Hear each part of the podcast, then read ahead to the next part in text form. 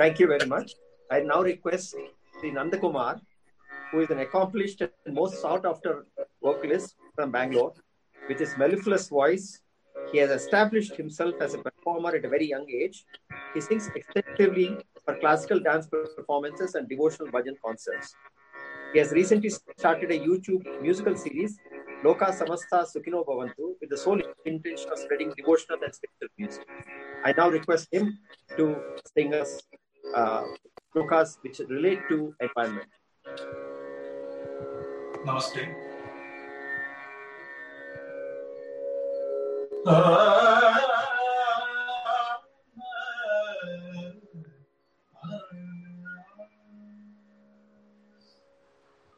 वक्रतुण्ड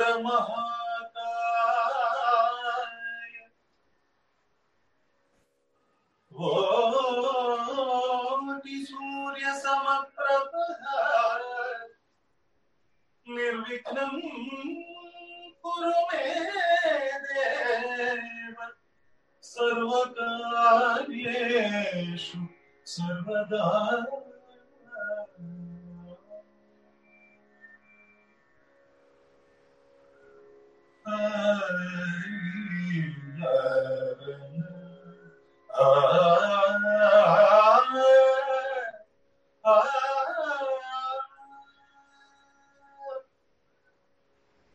ముద్రవసనే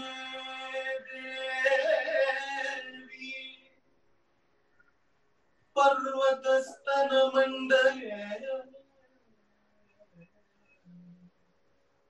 సముద్రవసనే దేవి.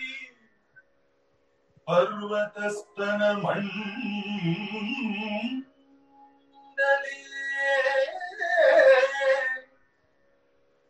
विष्णुपत्री नमस्तु विष्णुपत्री नमस्तुभ्यं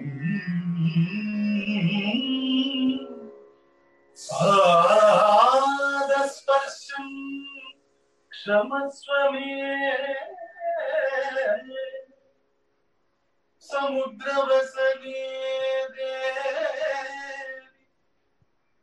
பர்வதஸ்தனமணீந்தர் விஷ்ணு பத்னி நமஸ்துபம் பாதஸ்பர்ஷம் க்ஷமஸ்வமே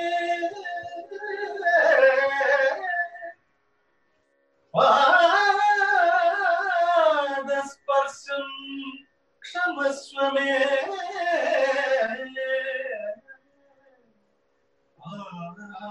पादस्पर्शम् क्षमस्व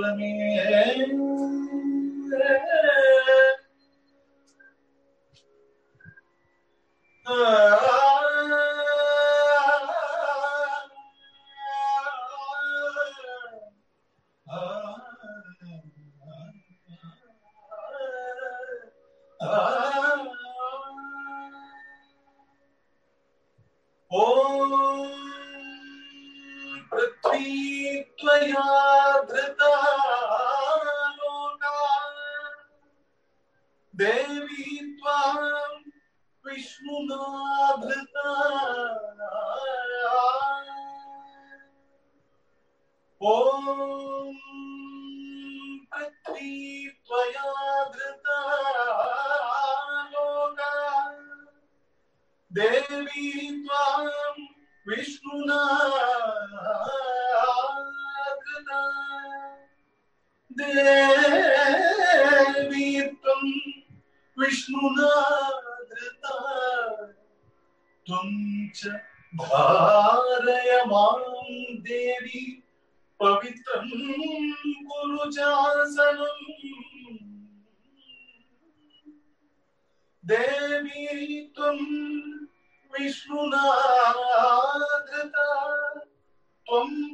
धारय माँ देवी।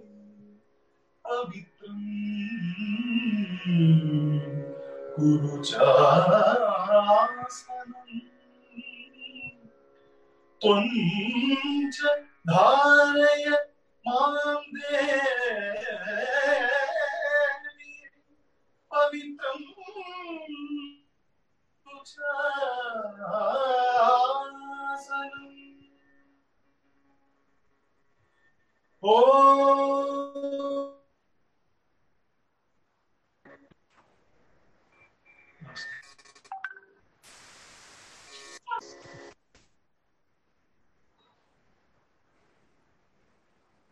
Thank you very much.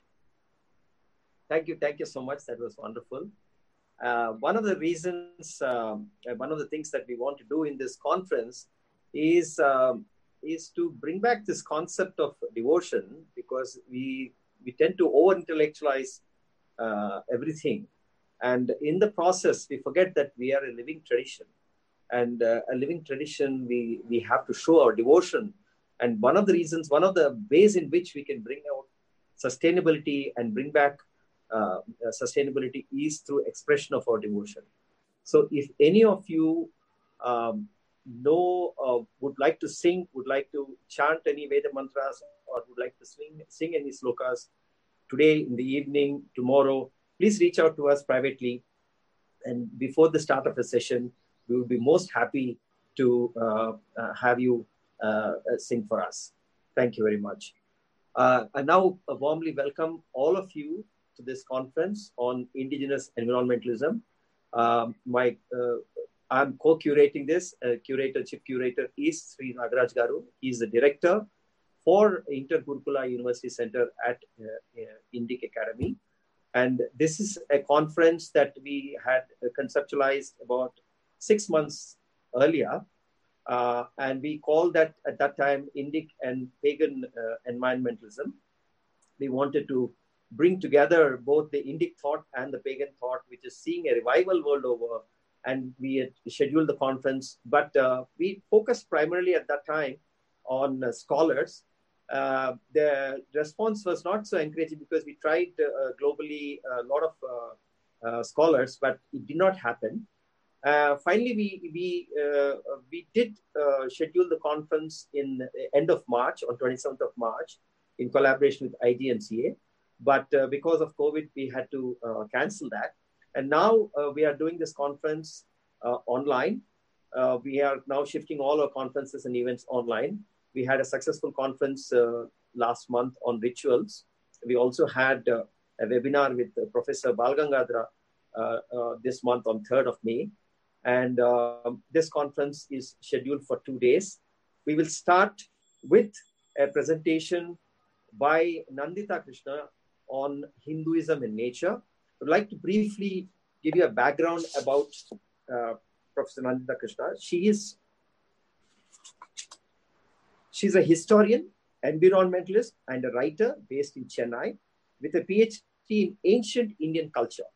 She's been a director, professor, and research guide for the PhD program of the CP Ramaswamy Iyer Institute of Indological Research and is currently the president of CP Ramaswamy Iyer Foundation.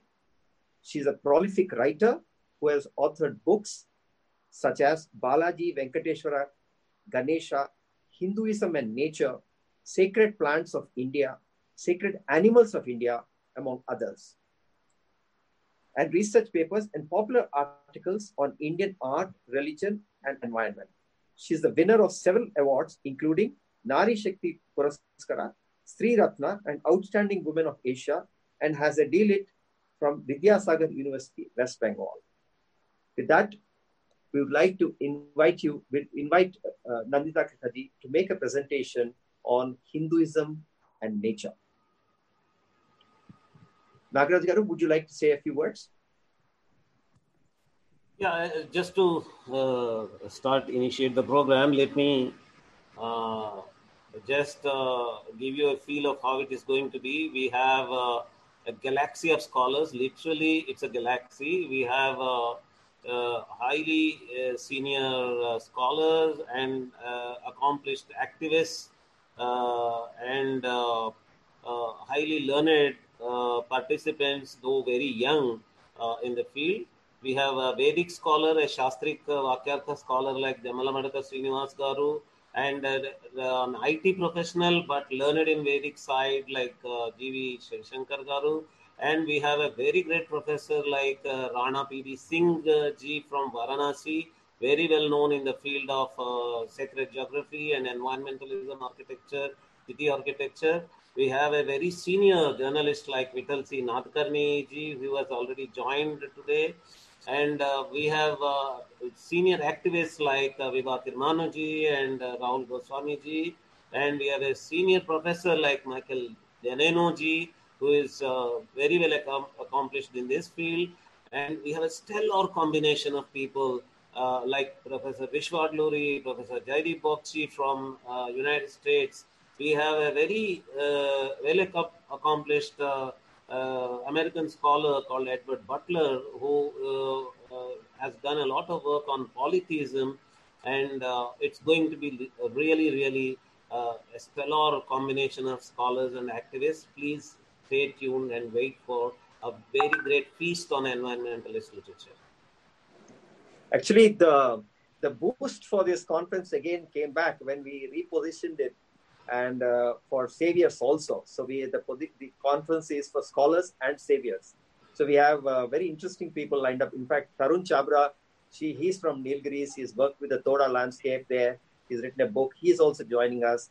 Then we have Shubhendu Sharma, who has worked uh, uh, on uh, Miyawaki uh, afforestation. So we have a very eclectic range of activists also. Yeah. Over to you, Nandita ji. Namaskaram. I think that we have taken up the subject at a very appropriate moment because we have not respected Mother Earth, Bhumi Devi, who has given us everything we have, including the plastics, which we are now rejecting. But even that has come out of the earth.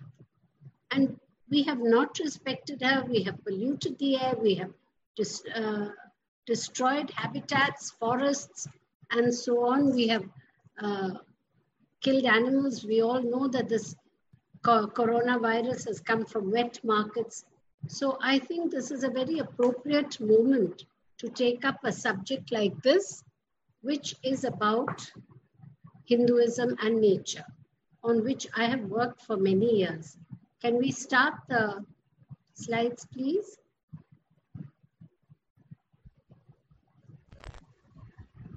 Okay. Um, okay.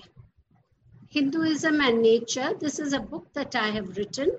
It was a follow up to two other books of mine, about which I'll tell you later. But I found that everything about Hinduism is all about nature. Next. Next slide. You know that at the beginning and end of every ritual, we recite a Shanti mantra. There are many, many Shanti mantras. I'm going to recite only one. Om Dhyo Shantir Antariksham Shanti Prithvi Shantir Apah Shantir Aushadaya Shanti Vanaspataya Shanti Vishwe Deva Shantir Brahma Shanti Sarvam Shanti Shantireva Shanti Sama Shantiredhi Om Shanti Shanti Shanti I recited it fast because I want to get through the slides quickly. And what does it say? It says, May peace radiate in the whole sky and in the vast ethereal space. Once these are the Panchabhutas. May peace reign all over this earth, in water, in all the herbs, the Aushadaya, and the forests, the Vanaspataya. May peace flow over the whole universe. May peace be in the Supreme Being. May peace exist in all creation and peace alone. May peace flow into us. Om, peace, peace, peace. Shanti, Shanti, Shanti. So, when we start, begin and end our ritual, we do not say, Oh dear God, please look after me, my parents, my children, my grandchildren, and so on. We ask for peace, we ask for the various forces of nature to be at peace because if they are at peace, automatically human beings, animals, everything else which has life will be at peace and will be in a happier situation. Next, please. So, environmental protection is dharma or the law of righteousness. Now, there's been a lot of controversy about what is dharma. And today, dharma has become religion. Mera dharam ye hai, mera to, tera dharam aisa hai, that kind of thing. But dharma is not religion. Dharma is the law of righteousness. And the basis of Hindu, Buddhist, and Jain culture is dharma or righteousness, incorporating duty, cosmic law, and justice. It is Sanatana. Sanatana means eternal, or it is big without beginning or end. Righteousness is not something that is right today and wrong tomorrow. It is endless. And it supports the whole universe. Every person must act for the general welfare of the earth. If I act for my welfare, you can be sure that it won't work because unless we act for everybody's welfare, for the welfare of the earth, I cannot be happy. So the Mahabharata is a beautiful saying. I'm only going to repeat the translations. Dharma is meant for the well-being of all living creatures. Hence, that by which the welfare of all living creatures is sustained, that for sure is dharma. So I think this is a very beautiful concept of dharma, and it is a concept which we are not really that sure about. And I think the Mahabharata um, definition tells us exactly what is dharma. Next, please. In Vedic literature, all of nature was in some way divine. It was part of an indivisible, indivisible life force which united the world of humans, animals, and plants. The Vedas themselves are dedicated to a variety of pantheistic deities called Devas. Now, what are Devas? Shining ones. Diya, that's what it comes from.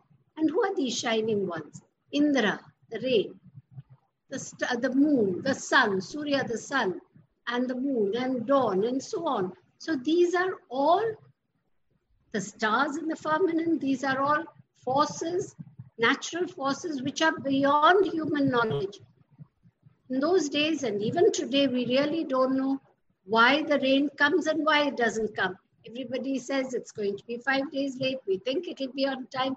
It's finally, you may have a few instruments, but even the meteorological departments go wrong. So these are natural forces beyond human control. We cannot say rain, rain today. It doesn't happen. So man, human beings had to recognize what powers of nature they could not control and were thus compelled to resort to prayer to win the cooperation of the winds and the rains to ensure the regularity of the monsoon, to control earthquakes, because the Vedas were written in North India where the Indian plate meets the Eurasian plate, and there are constantly earthquakes in that area. Forest fires, all over India, we have a problem, and all major elements of nature. So, when we ask for peace, we are saying, please do not cause earthquakes, do not cause uh, floods and things beyond our control, do not cause fire, and so on. So these are the shining ones Indra, who was rain, Agni, who was fire, Vishnu was the all pervading sun, as was Surya, Pushan was agriculture, Ushas was, was dawn, Pitra was the father of the shining ones, Prithvi, Mother Earth, the rivers were sacred. Everything connected with nature was sacred. And we, in the past, protected nature, we had respect for nature. The concept of the sacred environment was established in the Vedas themselves. And when we say the Vedas are unchangeable, immutable, they're permanent, yes, because nothing has changed. Since then, we have not got control over the sun or the rain or anything else. Next, please. 5,000 years ago, the sages of the Rig Veda showed a clear appreciation of the natural world and its ecology, the importance of the environment and the management of natural resources. Veda dedicates a whole hymn to the rivers, Nadi Stuti Sukta, that is completely to the rivers.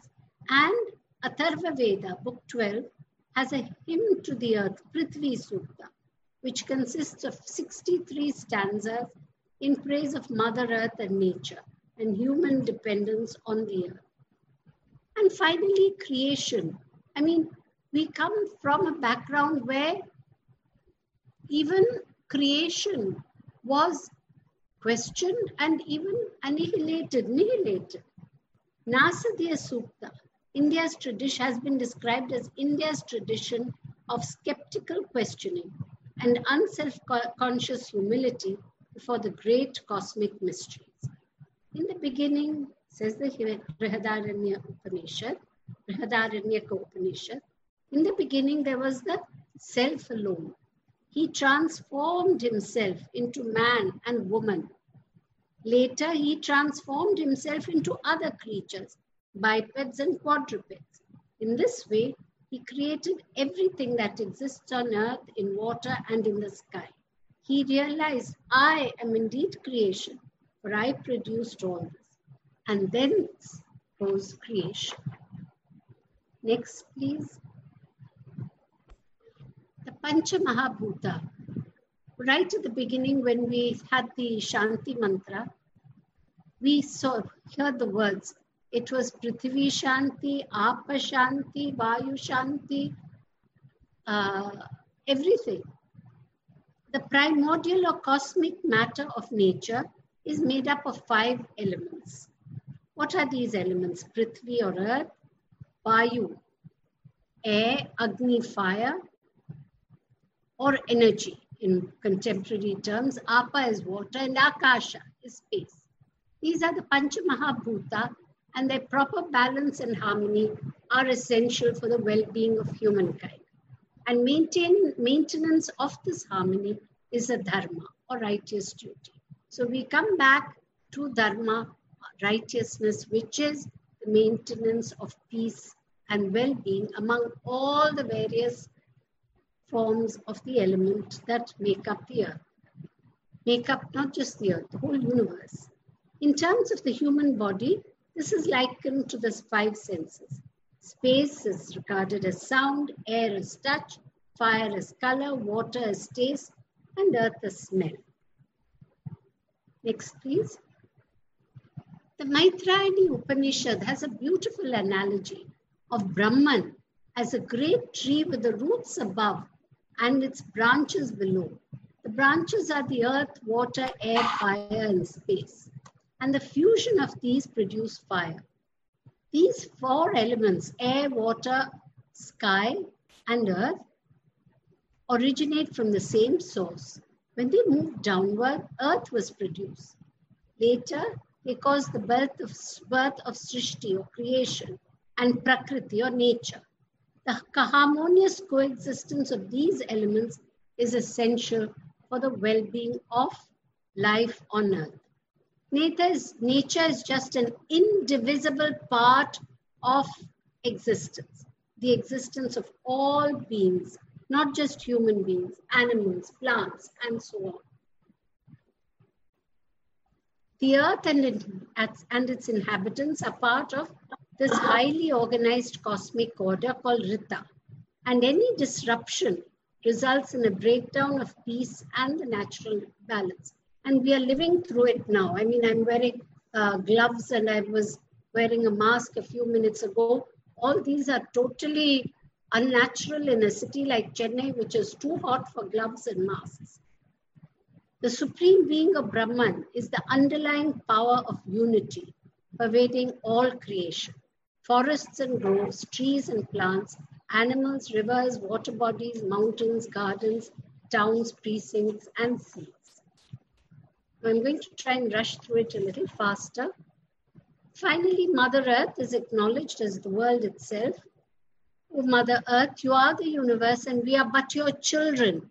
Grant us the ability to overcome our differences and live in live peacefully and in harmony.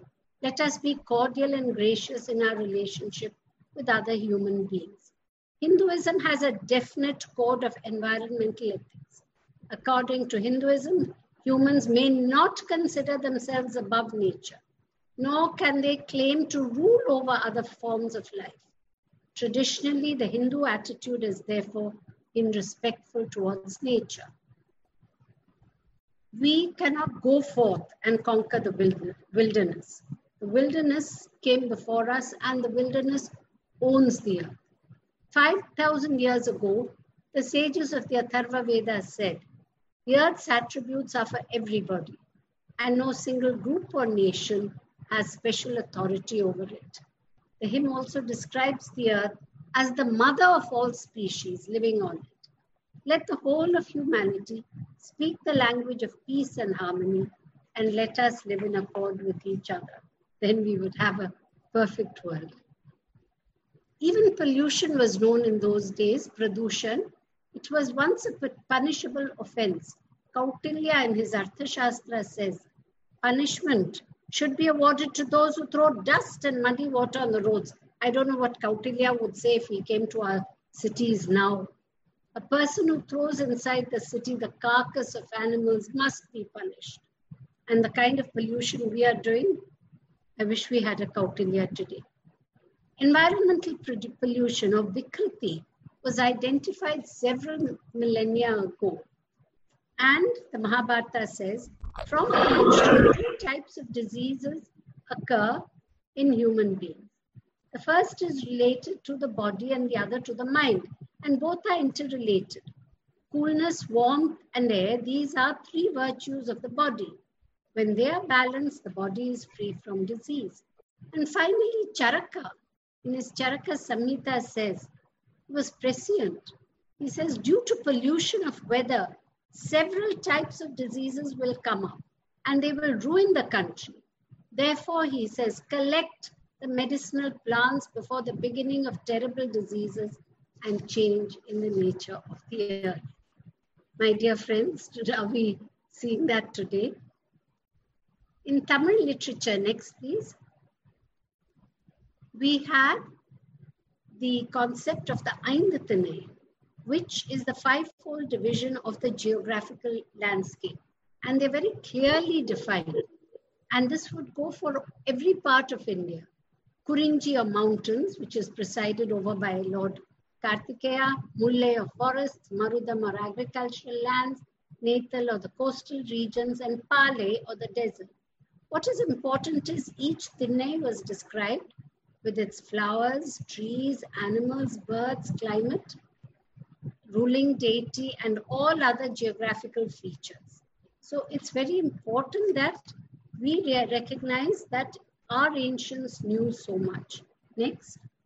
Hinduism has a definite code of environmental ethics, as I mentioned earlier. They cannot consider themselves above nature nor can they claim to rule over other forms of life. As we know, uh, this pandemic has come out of the wet markets of Wuhan, where we have totally misappropriated and ill-treated animals. They are not ours for us to use. There is a very strong and intimate relationship between the biophysical ecosystem and economic institutions, which are held together by cultural relations.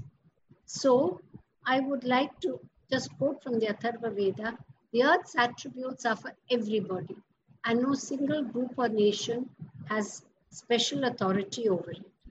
I'm not quoting all the Sanskrit, just reading out the English. From him all the seas and mountains, from him flow rivers of every kind. From him are all the herbs and their juices too, by which together with the elements, the inner soul is upheld. And finally, the Bhagavad Gita, the famous lines, Vidya Vinaya Sattvan Brahmane Gavihastini. Those who are wise and humble treat equally the Brahmin, the cow, the elephant, the dog, and the dog eater. And as long as the earth is able to maintain mountains, trees, says the Durga Saptashati, until then the human race and its progeny will be able to survive. The family of Mother Earth, Vasudhaiva Kutumbakam, must promote Sarva Bhuta Hita and that is the benefits to every kind of life. And Hindu traditions acknowledge that all life forms, human, animal, and plant, are equal and sacred, and thus even appropriately placed to take on contemporary concerns like deforestation, intensive farming of animals, global warming, and climate change, all of which have caused our problems. So all nature was sacred, and what happened? We had sacred forests in ancient, ancient India. Today, all that remains of that are the sacred groves, this Nandavanam, or the sacred gardens, the sacred trees, which are today just the sthalavrikshas, rivers, water bodies, animals, mountains, and so on. Next, please. We will start with the forests because without the forest, there is no life for people or animals. In ancient India, there was a close symbiotic relationship between people and nature, and the whole country was thickly forested. Look at the Indus Valley scenes. You see animals like rhinoceros, tigers, elephants. Can you imagine those animals in the Punjab today? No. Once upon a time, the whole country was full of forest, and these animals roamed everywhere. So we see them in the Indus, Indus Saraswati scenes. The Vedas, of course, have a clear appreciation of the natural world and its ecology. And it's complete, the Vedas are completely uh, paean to nature. Forests were places of retreat, a source of inspiration. For all Vedic uh, literature was revealed, revealed to the sages who lived in the forests. Next, please. The Rig Veda says, May the mountains, the waters, the spouses of the gods, the plants, heaven and earth, consentient with the forest lord Vanaspati, heaven and earth, preserve for us all those riches. Aranyaka, Aranya means forest. And early Vedic literature includes the Aranyakas, which represent earlier seculares, the speculations of the philosophy behind the rituals, and were composed by sages living in the forest. One of the most beautiful hymns of the Veda is, is dedicated to Aranyani, goddess of the forest. We never see Aranyani again in later Sanskrit literature or even modern Hinduism. Yet, she pervades everywhere. Prakriti or nature is Aranyani. Bhudevi, the earth goddess, is Aranyani. Annapurna, the giver of food. Amman, Devi, they're all forms of Aranyani. Next, please. Rama's entire journey from Ayodhya to Lanka was through forests. And he stays in four different types of forests. Now, you know, plants are very important for locating a text. There are certain historians who will try and say that the Vedas were written in Afghanistan and God knows where elsewhere. When I did my book, Sacred Plants of India, we noted down every animal and every plant. And all of them belong to the North Indian plains. They could not have grown in Afghanistan, which has a temperate climate. Not even the Kashmiri chinkaras and all were there. It was all completely what you see in North India.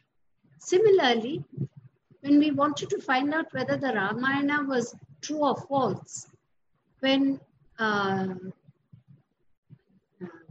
Rama goes into Dandakaranya, Bharadwaja says, don't go, there are lions and tigers. Now we all think lions and tigers together? No, rubbish. Lions are in west and tigers are in northeast and south. But in Bhimbetka, there is a painting, 10,000 years old, of a lion and a tiger sitting together.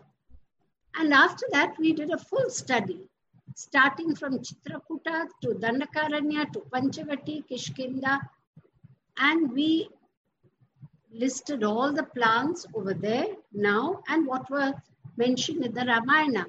And there is absolutely no difference. So that is how much our people know, and that is the great forests of India. There were three categories. Next, please. There were three types of forests Tapovana, Mahavana, and Shrivana. Tapovana was a refuge for meditation and Abhayaranya or sanctuary, where kings, commoners sought the guidance of the great rishis. The Mahavana was the great forest in which all species could find refuge. Maybe we would call it a national park or a wildlife sanctuary today. But there was absolutely freedom for all animals, all everybody, people, animals, tribes, they all lived together. And the Shrivana was the forest which was which provided prosperity. That is, people could take produce from this the Shrivana and was maintained by temples exclusively for religious uses. Next.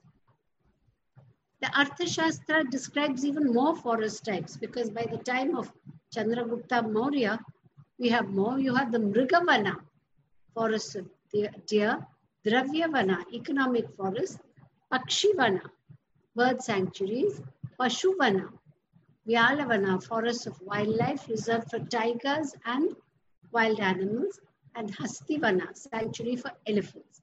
And Dravyavana, of course, was for forest produce.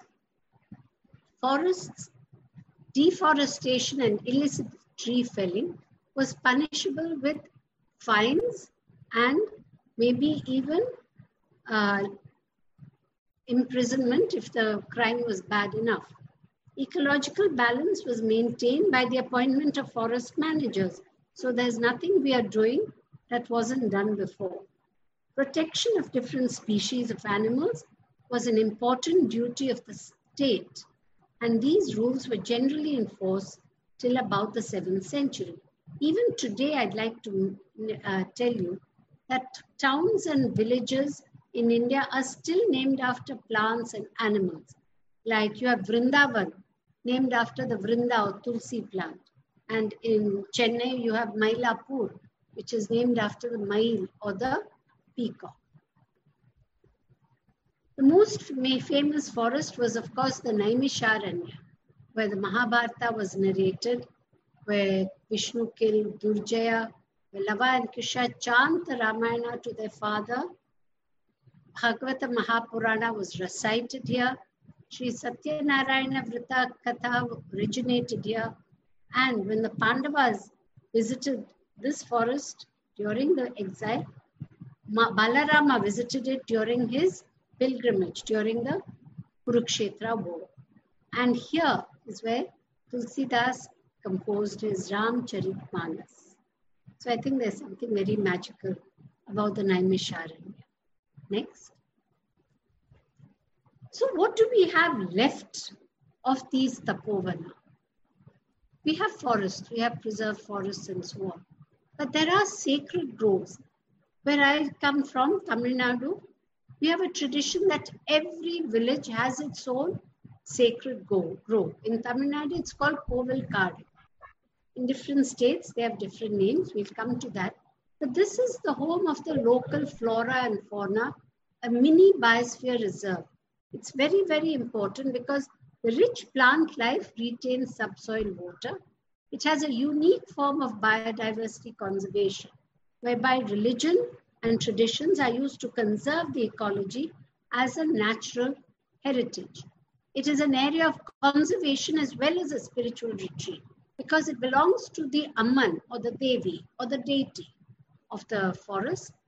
And this is the single most important heritage of the ancient culture of India. Because this is much older than our temples, anything. It's something that has come down over the ages. The tradition goes back to food gathering societies who venerated nature and natural resources. Don't forget, we all are descended from food gathering societies. And we, our ancestors venerated nature and natural resources. Before, of course, people like us came, cut down all the trees and put up multi-storied buildings. These are the tapovanas, where the ashrams of the rishis were located and there, there were significant reservoirs of biodiversity, conserving unique species of plants, insects, and animals. Even today, the plants and animals in the sacred groves uh, some of them are not found outside the grove. And each grove is unique. So wherever you live, please find out what are the groves. So here is a map of India and the distribution of sacred groves is given over here. This is what CPR Environmental Education Center has documented. There may be many, many more. There will be many more. Next. And over here, this is uh, when you, I'll show you the website at the end, uh, where you can go and find out a lot more like Andhra Pradesh. The name of the, the term for sacred grove is Pavitravana. We have documented 677. So if you go there, you will find out the district, the village. I just saw a question. How can the youth of the country, what are we doing? What have we been doing for the last 30 years? We have been restoring degraded groves. We have been preserving groves. Please go back and do it. And don't go and plant coconut trees in your sacred groves. Plant only the local species. That is what I would like to say. Next. So just as we have uh, uh, forests, of which we have the sacred groves left over, we had Nandavana or sacred gardens, Nandavana, which were maintained to provide flowers for the temple. These were also places for meditation and healing. And those of you who are temple goers, you will know that very often, at least I have, I've sat inside a, a Nandavanam and just meditated. It's a very peaceful place. There are many. Tirumala, Orissa has so many. Vrindavan is itself a big Nandavana. And of course, there's Madhurakavi Nandavanam near Trichy, which is a very famous Nandavanam. Next. Then we come to sacred plants and trees. Now, the oldest form of known worship in India was not just India, all over the world, was probably the worship of the tree. In the Indus seals, we find one uh, scene where there is a pipal tree with a, a figure inside it, probably the spirit of the tree. And before it, a man bends in worship. Below are seven figures who may be the Saptarishi. So this is the oldest form of worship. And you find it again and again. You find the pipal, especially pipal and the Kejarli, uh, which have been uh, immortalized on the various seeds. So the value of plants was known. They knew that Tulsi was good for general health, pipal for its air purifying value. Don't forget the pipal produces um, oxygen 24 hours a day, which is why the Buddha probably got enlightenment beneath the uh, pipal. The Dakshinamurti, the great teacher, sits beneath the pipal with his students. He also sits between beneath the banyan tree, and so on. Now, what is left of these sacred plants? What is left are the sthalavrikshas. These are the trees that first sheltered the deity beneath the sky. Long before temples came into existence, what was the deity? A tree, and beneath it, the temple. Then, in time, as the temple was built, the tree became secondary and was worshipped along with other parts of nature. And so it became the Sthala Vriksha of the temple or the sacred tree. So we have many such instances like Tulsi, rice, just got a Sannapurna herself, and so on. Next, please. Here you have the Pipal tree puja. You have the, excuse me, Vata Savitri puja, Tulsi puja, and then the Kejarli. Kejarli, you see in the Indus Valley seals, and of course, it was immortalized by the Bishnois, Guru Jamboji, who said he would be born in every chinkara, every gazelle in the forest, and uh, said that you must never cut a Kejarli tree. And actually, the whole Chipko movement starts when 363 women went and hugged the tree, and they were cut down for doing so. Next. So why are plants sacred? First, there is a close association with the tree. For example, bilva, is associated with Lord Shiva, Neem with Devi, Tulsi with Krishna. They may shelter an object of worship. Some plants are believed to have originated from the gods, like the flame of the forest. Please don't mix it up with the other one, the um, similar tree, I forget the name, but flame of the forest, Butea monosperma, is the red flower. Then the Rudraksha. Some plants became sacred through what might have happened. Yeah, somebody has just said Gulmohar.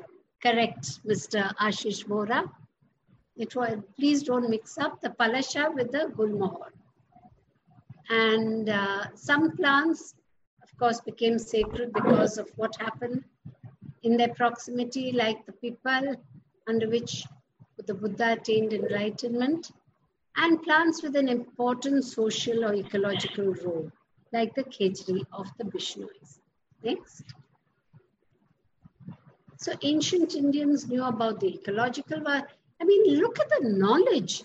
They knew that the pipal produced oxygen 24 hours a day, which another tree didn't.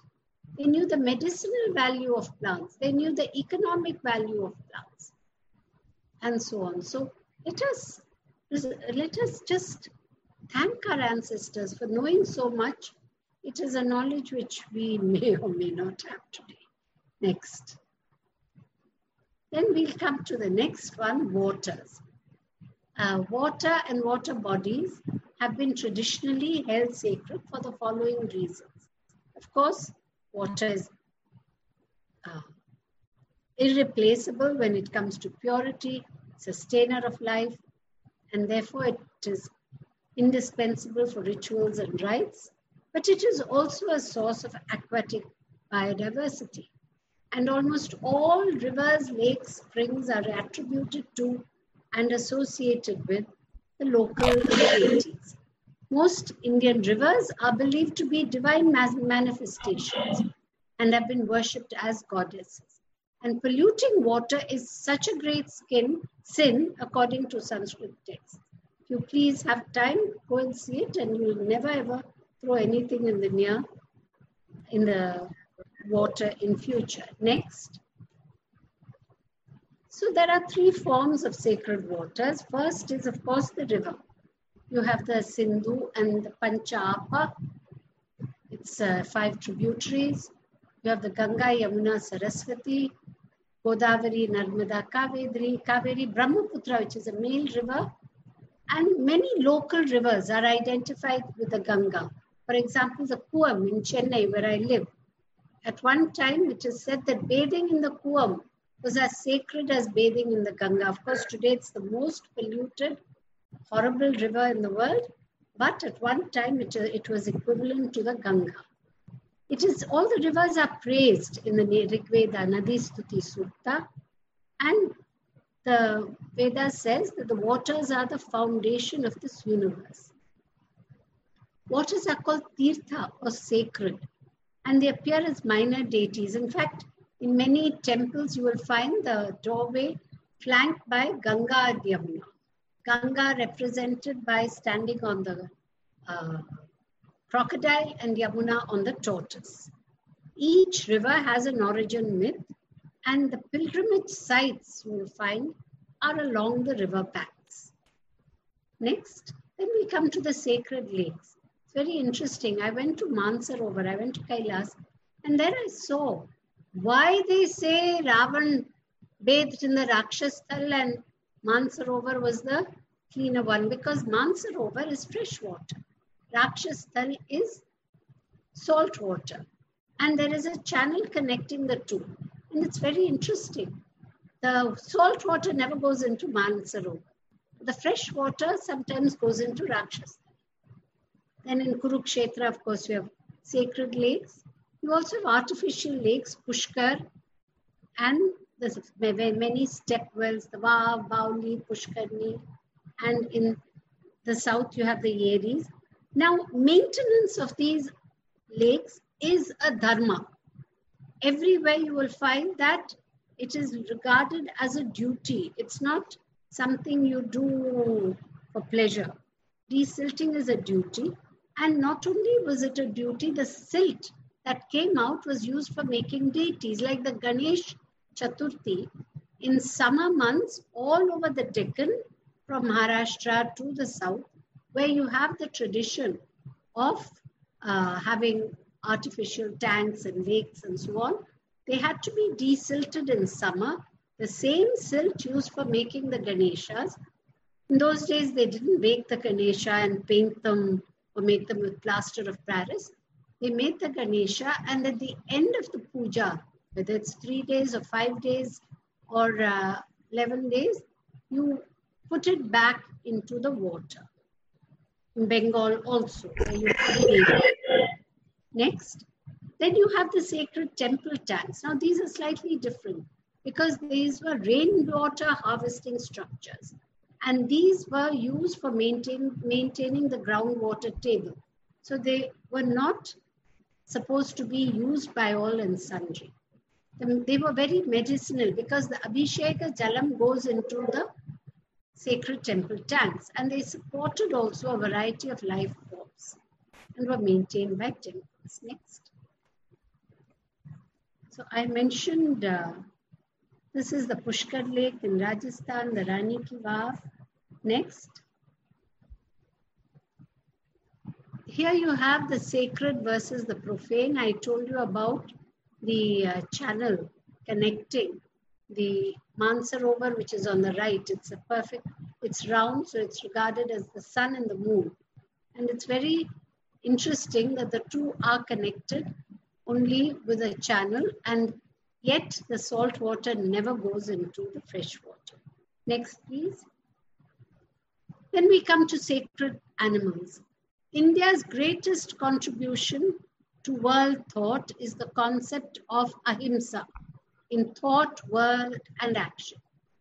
Killing animals has been prohibited since the Vedic period. And the Yajurveda says no person should kill animals who are helpful to all. By serving them, one should obtain heaven. Now, many people ask me, what about animal sacrifice?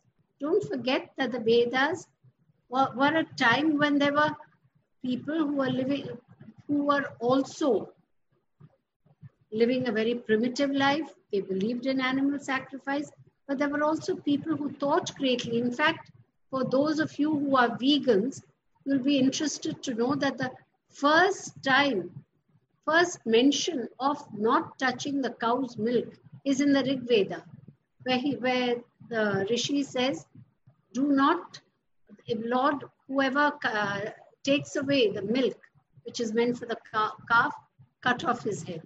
So that is how much they thought about it in those days. The third term ahimsa is an important spiritual doctrine shared by Hinduism, Buddhism, and Jainism, which implies the total avoidance of harm to any living creature by thought, word, or deed. It has been described as a multidimensional concept inspired by the belief that the Supreme Being lives in all human or animal life. So, since we believe in birth, death, and rebirth, we can be born as an animal or as a human being, whatever, because it is the same soul, the same Atma that we all share.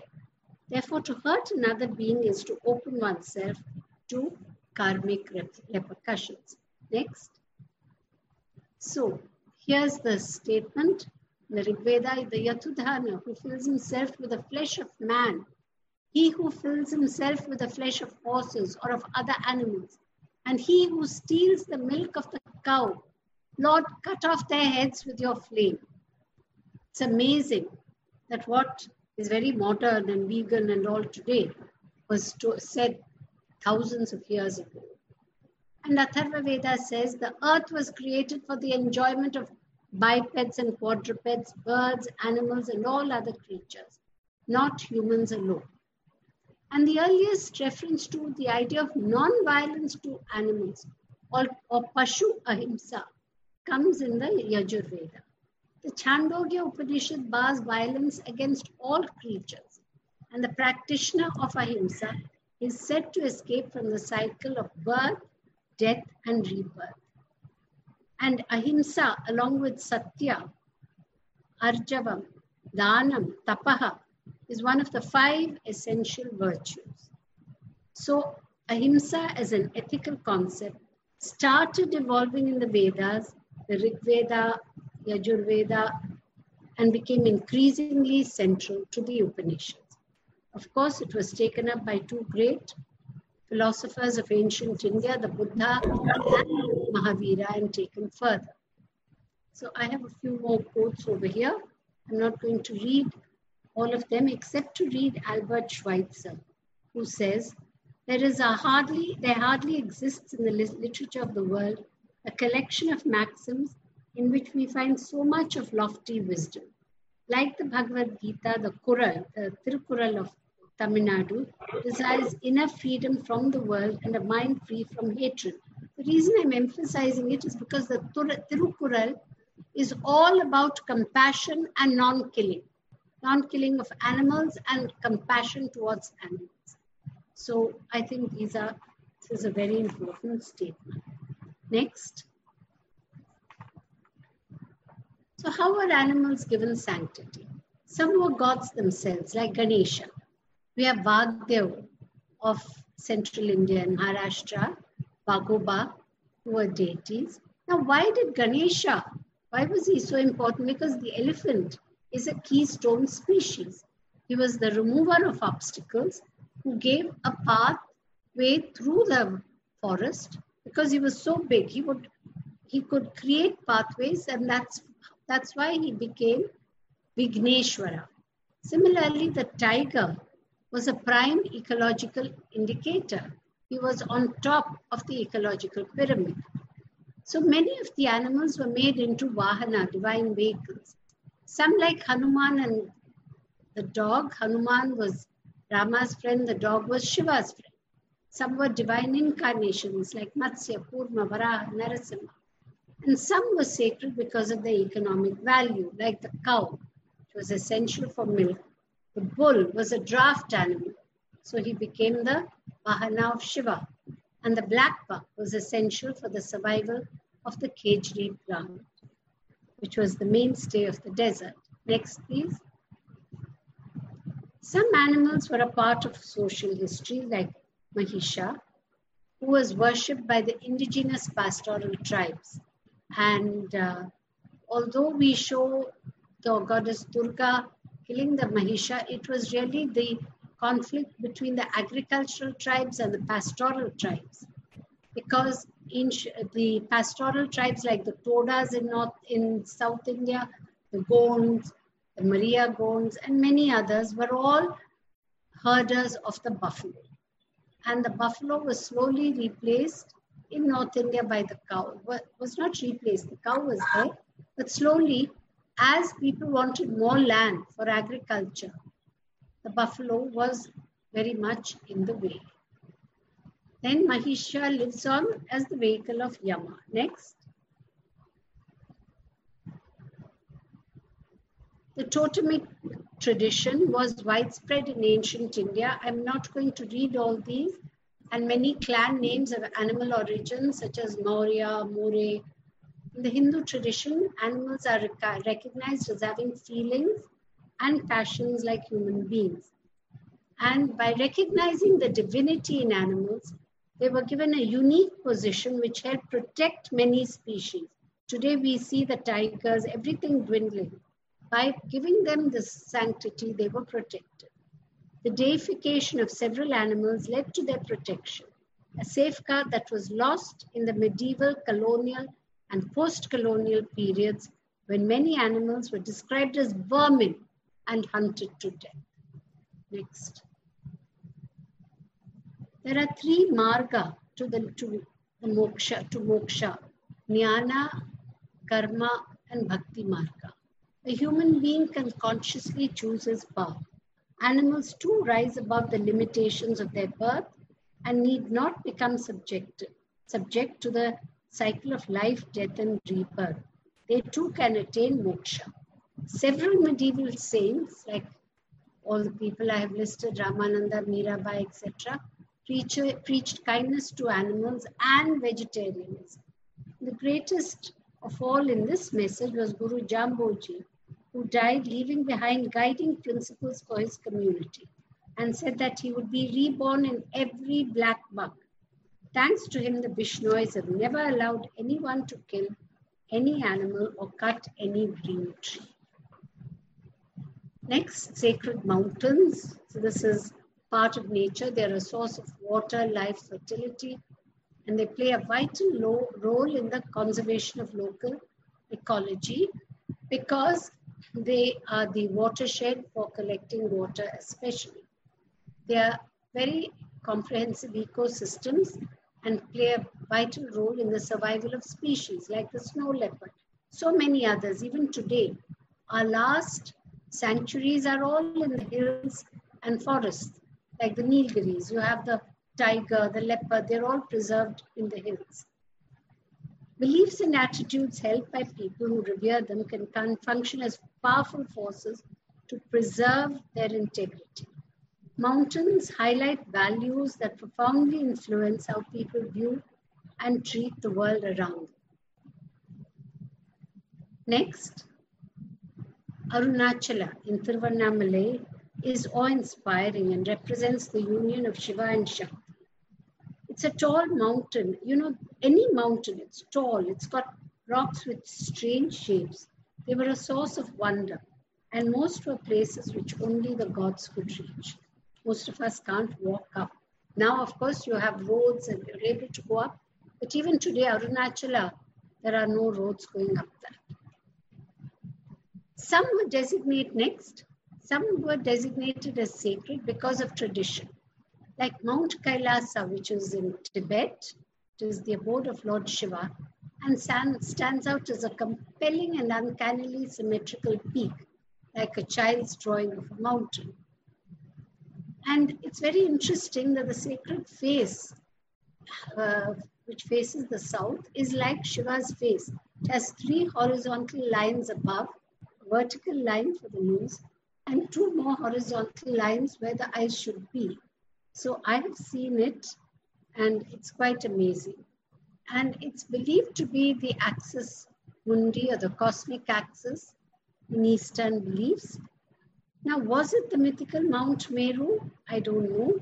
But in mythical, in Hindu cosmology, Meru is the sacred mountain with five peaks, which was regarded as the center of the physical, metaphysical, and spiritual universe.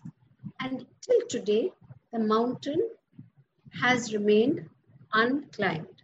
Next. Many temples are designated as symbols of Mount Meru, and I'm only giving you the example of Angkor Wat in Cambodia, which is a recreation of Mount Meru and the various continents, the seven continents and oceans which surround it. Next. Next. So, mountains, some may be associated with individual deities like Govardhana in Vrindavan, which is associated with Krishna. Some are revered as places of spiritual attainment like Arunachala and Tiruvannamalai, Tirumala, Mukurti. Mukurti is so sacred to the Todas that they will not walk on it. And yet, you and I go trekking in Mukurti.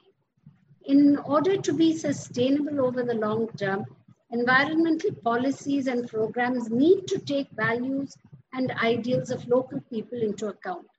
Otherwise, they will fail to enlist the local and popular support that they need to succeed for conservation. Next, I'm rushing through because I'm already, I've taken more time. Uh, sacred seeds, these are also, I'm mentioning this because seeds are very important. Today we have the problem of Monsanto and we have all these genetically modified seeds. But traditionally, seeds are closely connected with culture. And farmers choose crop varieties depending on the available soil and water and genetic diversity. The women play a major role. They decide on the seeds to be preserved, the methods of conservation and propagation. On the day of sowing, the women keep it before the, the seeds before the deity of the house and worship them. Interestingly, This is not the modern high yielding varieties like IR, this and that are never worshipped. It's only the traditional seeds. And women, before sowing begins, they worship the draft animals, that is the bullocks, the plow, and other equipment. Seeds play an important role in our rituals. You know, the Navadanya, in which which has to be placed before any ritual. And this has been a basis for Indian farming. They're a symbol of fertility, eternity, eternity, and sustenance. So, conserving seeds is conserving biodiversity, knowledge of the seed, its utilization, it's conserving culture and sustainability. Before I conclude, I'd like to say something. Quote Justice Vaidyanathan of the Tamil Nadu, of the Madras High Court. He said that religious beliefs are protective of human civilization and the environment. He said, and I quote, our tradition and values passed down to us from our ancestors are not wrong beliefs. Today we all think, ah, all this is uh, no, no, nothing is scientific, unscientific, and so on. He says they are scientific, rational, and logical. That is why they worship nature. Even now, many of them who follow our ancestral beliefs continue to do so as they have got abundant sanctity. And referring to people worshipping all the Panchabhuta, the learned judge said, it is not at all irrational. When nature gets sanctity, it will not be ruined. Thus, nature was protected in those days However, in the name of rationality, religious taboos were violated, the result of which we suffer these days. So I think this is something very important that the judge said and that we must always remember. Next. In our daily lives, we have, we worship nature without realizing it. When we worship, when we have the festivals of Pongal, that is Sankranti, Pongal, Lohri, Bihu. We are worshipping the harvest, Pushan, agriculture. When we have Diwali, Deepavali, Karthigai Deepam, we are worshipping Agni.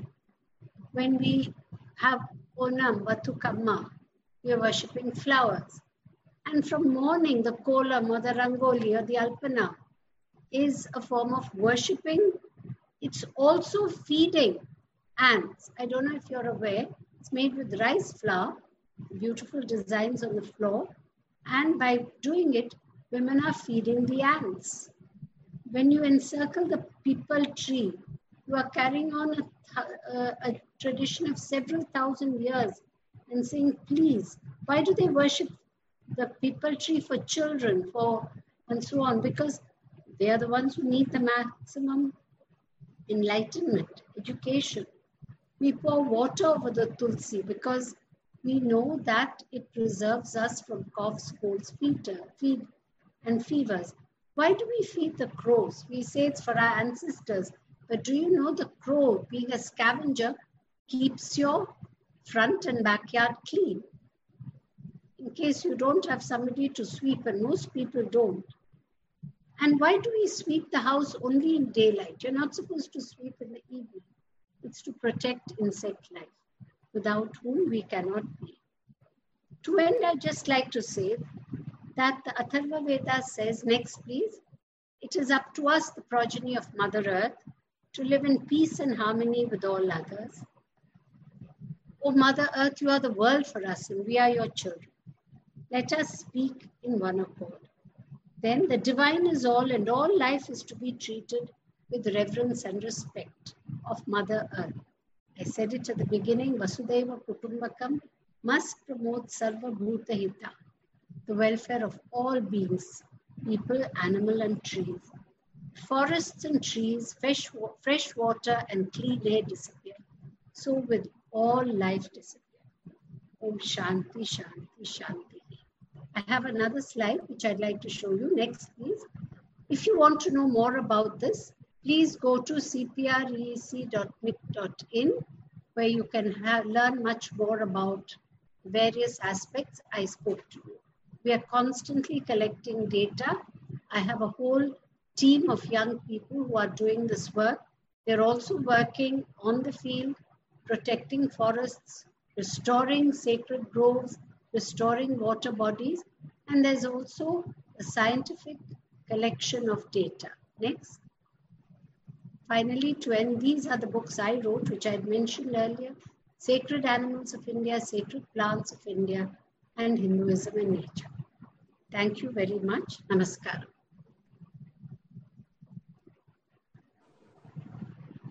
Thank you so much, Nandita ji. Thank you so much. That was very, very, very, very comprehensive. It lays a foundation for this whole uh, uh, conference. And uh, as you know, I've been talking about uh, about this kind of an event for quite some time, and I'm so glad that uh, you could make it. Uh, I would uh, request uh, Dr. Nagaraj to uh, see if there are any questions that he would like to bring out to uh, ask uh, Nandita ji. There was one uh, question or uh, suggestion from one of the uh, uh, attendees who was asking from uh, Nandita Krishnaji what what is her advice to the youth uh, how to proceed from here. Actually, I saw the question which came up while I was speaking, and I said, What can young people do? So I'll tell you what the young people in CPR Environmental Education Center do. Apart from collecting a lot of data and putting it online for everyone to see, they're actually working online. They're working to restore sacred groves, to preserve sacred groves. They're working with tribes in tribal areas, teaching them alternate livelihoods so that they do not encourage poaching of animals. They're restoring sacred water bodies and so on. So, young people, wherever you are, you don't need uh, me to sit in Chennai and tell you. Wherever you are, whatever you have, whatever sources of nature you have, whatever parts of nature you have which are worth preserving, please take it up and you take up the preservation of the whole of that. If it's a, a valve or a water body, take up the desilting, cleaning it. Because one rain and you know it'll all become muddy and dirty. So we, there's lots that we can do. Thank you. Thank you, Nandita ji. You Thank can uh, stay on uh, and watch the balance proceedings as, as per your convenience.